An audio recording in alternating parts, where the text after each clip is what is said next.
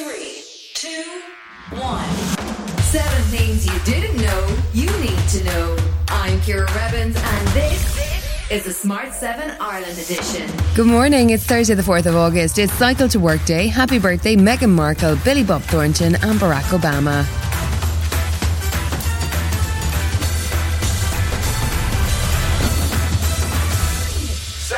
In Northern Ireland, members of the Stormont Assembly met on Wednesday to elect a Speaker and resume power sharing government. But due to continued opposition by the Democratic Unionist Party, they failed and the power sharing executive remains in limbo.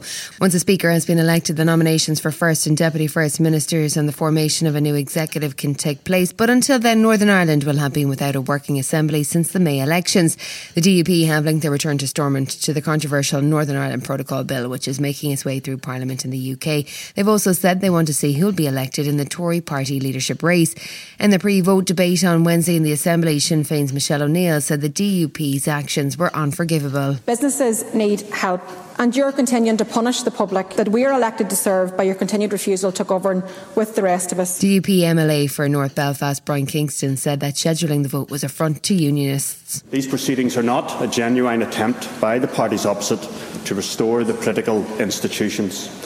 Rather, they demonstrate a willful disregard for the views of unionists and the principle of power sharing itself. And leader of the opposition, SDLP MLA Matthew O'Toole, said it was no excuse to use the protocol bill as Northern Ireland was economically better off under the current situation. The protocol, uh, according to uh, NIESR, uh, a UK economic forecaster, is today one of the reasons why Northern Ireland is outperforming the rest of the UK economically. The economy minister shakes his head at me. He will know because his officials uh, are able to tell him that the protocol is a benefit to our exporters rather uh, than being a hindrance. Are there issues around? I won't give way. I will not give way to his party because uh, it's interesting that he wants to get, he wants to debate in this chamber. If he wants to debate properly, allow us to appoint a speaker and debate properly.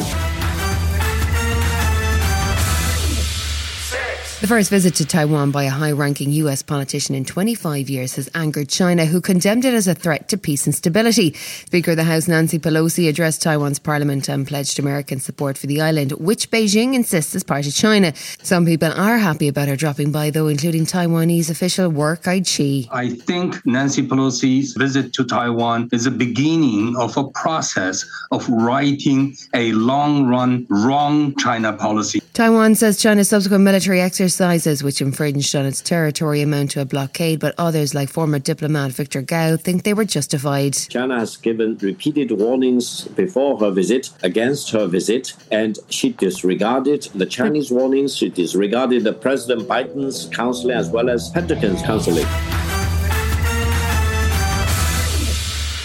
Voters in the state of Kansas have decided to protect abortion rights after the landmark Roe v. Wade Supreme Court decision was overturned in June. They rejected a measure which would have allowed the tightening of restrictions or a total ban on the practice. Many states have outlawed abortion since the Supreme Court overruled the Roe v. Wade case.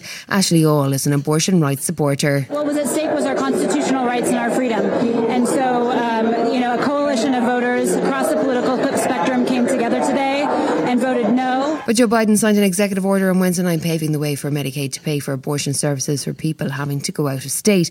Vice President Kamala Harris also announced new efforts to protect access to abortion, saying the Biden administration trusted the women of America to make their own decisions. Understanding that every day in America, especially with these extremist so called leaders in states passing these laws, some of which will criminalize healthcare providers and punish women, that we do everything in our power, in our ability, based on our role to ensure that we protect the women of America. The Gardaí are warning us to watch out for funny money. No, it's not hilarious jokes written on notes. In fact, the two euro coin in your pocket could be a counterfeit. The fake coins look pretty convincing, but Garda Inspector Sean Early has some tips if you're worried about your small change. Compared to a genuine coin, there will be poor image detail, different in the colour and in the core. The edging will be slightly different. There'll be incorrect spelling, incorrect fonting. The size of the coin will, will differ. There'll be different thickness and diameter and different in weight Genuine two euros and one euro coins are slightly magnetic, so using a magnet, you should be able to lift the coin, but it should fall off. Gardaí and Raheny have already seized about three grand's worth of fake coins and are now warning the public that there could be more fake coins in circulation. If you find any, you should hand them in to your local bank or Garda station. Still to come in Smart 7 Ireland edition. Twitter's a field day with a Formula One Piastri mess up, and Rebekah Vardy gives her side of the Wagatha Christie story. Right after this. It's that time of the year. Your vacation is coming up. You can already hear the beach waves, feel the warm breeze, relax, and think about work. You really, really want it all to work out while you're away. Monday.com gives you and the team that peace of mind. When all work is on one platform and everyone's in sync, things just flow wherever you are. Tap the banner to go to Monday.com. Jewelry isn't a gift you give just once. It's a way to remind your loved one of a beautiful moment every time they see it. Blue Nile can help you find the gift that says how you feel and says it beautifully with expert guidance and a wide assortment of jewelry of the highest quality at the best price. Go to BlueNile.com and experience the convenience of shopping Blue Nile, the original online jeweler since 1999. That's BlueNile.com to find the perfect jewelry gift for any occasion. BlueNile.com. Welcome back. It's officially Formula One transfer silly season, and the Alpine team were left red faced after reserve driver Oscar Piastri rubbished the team's claims that he'd signed a deal to race for them in 2023. He quickly confirmed he would not drive for the French outfit in 2023. Twitter's been having fun with this one. Taunton Town joked that Piastri would be joining the football club instead, and Mercedes, Williams, and more all got in on the action.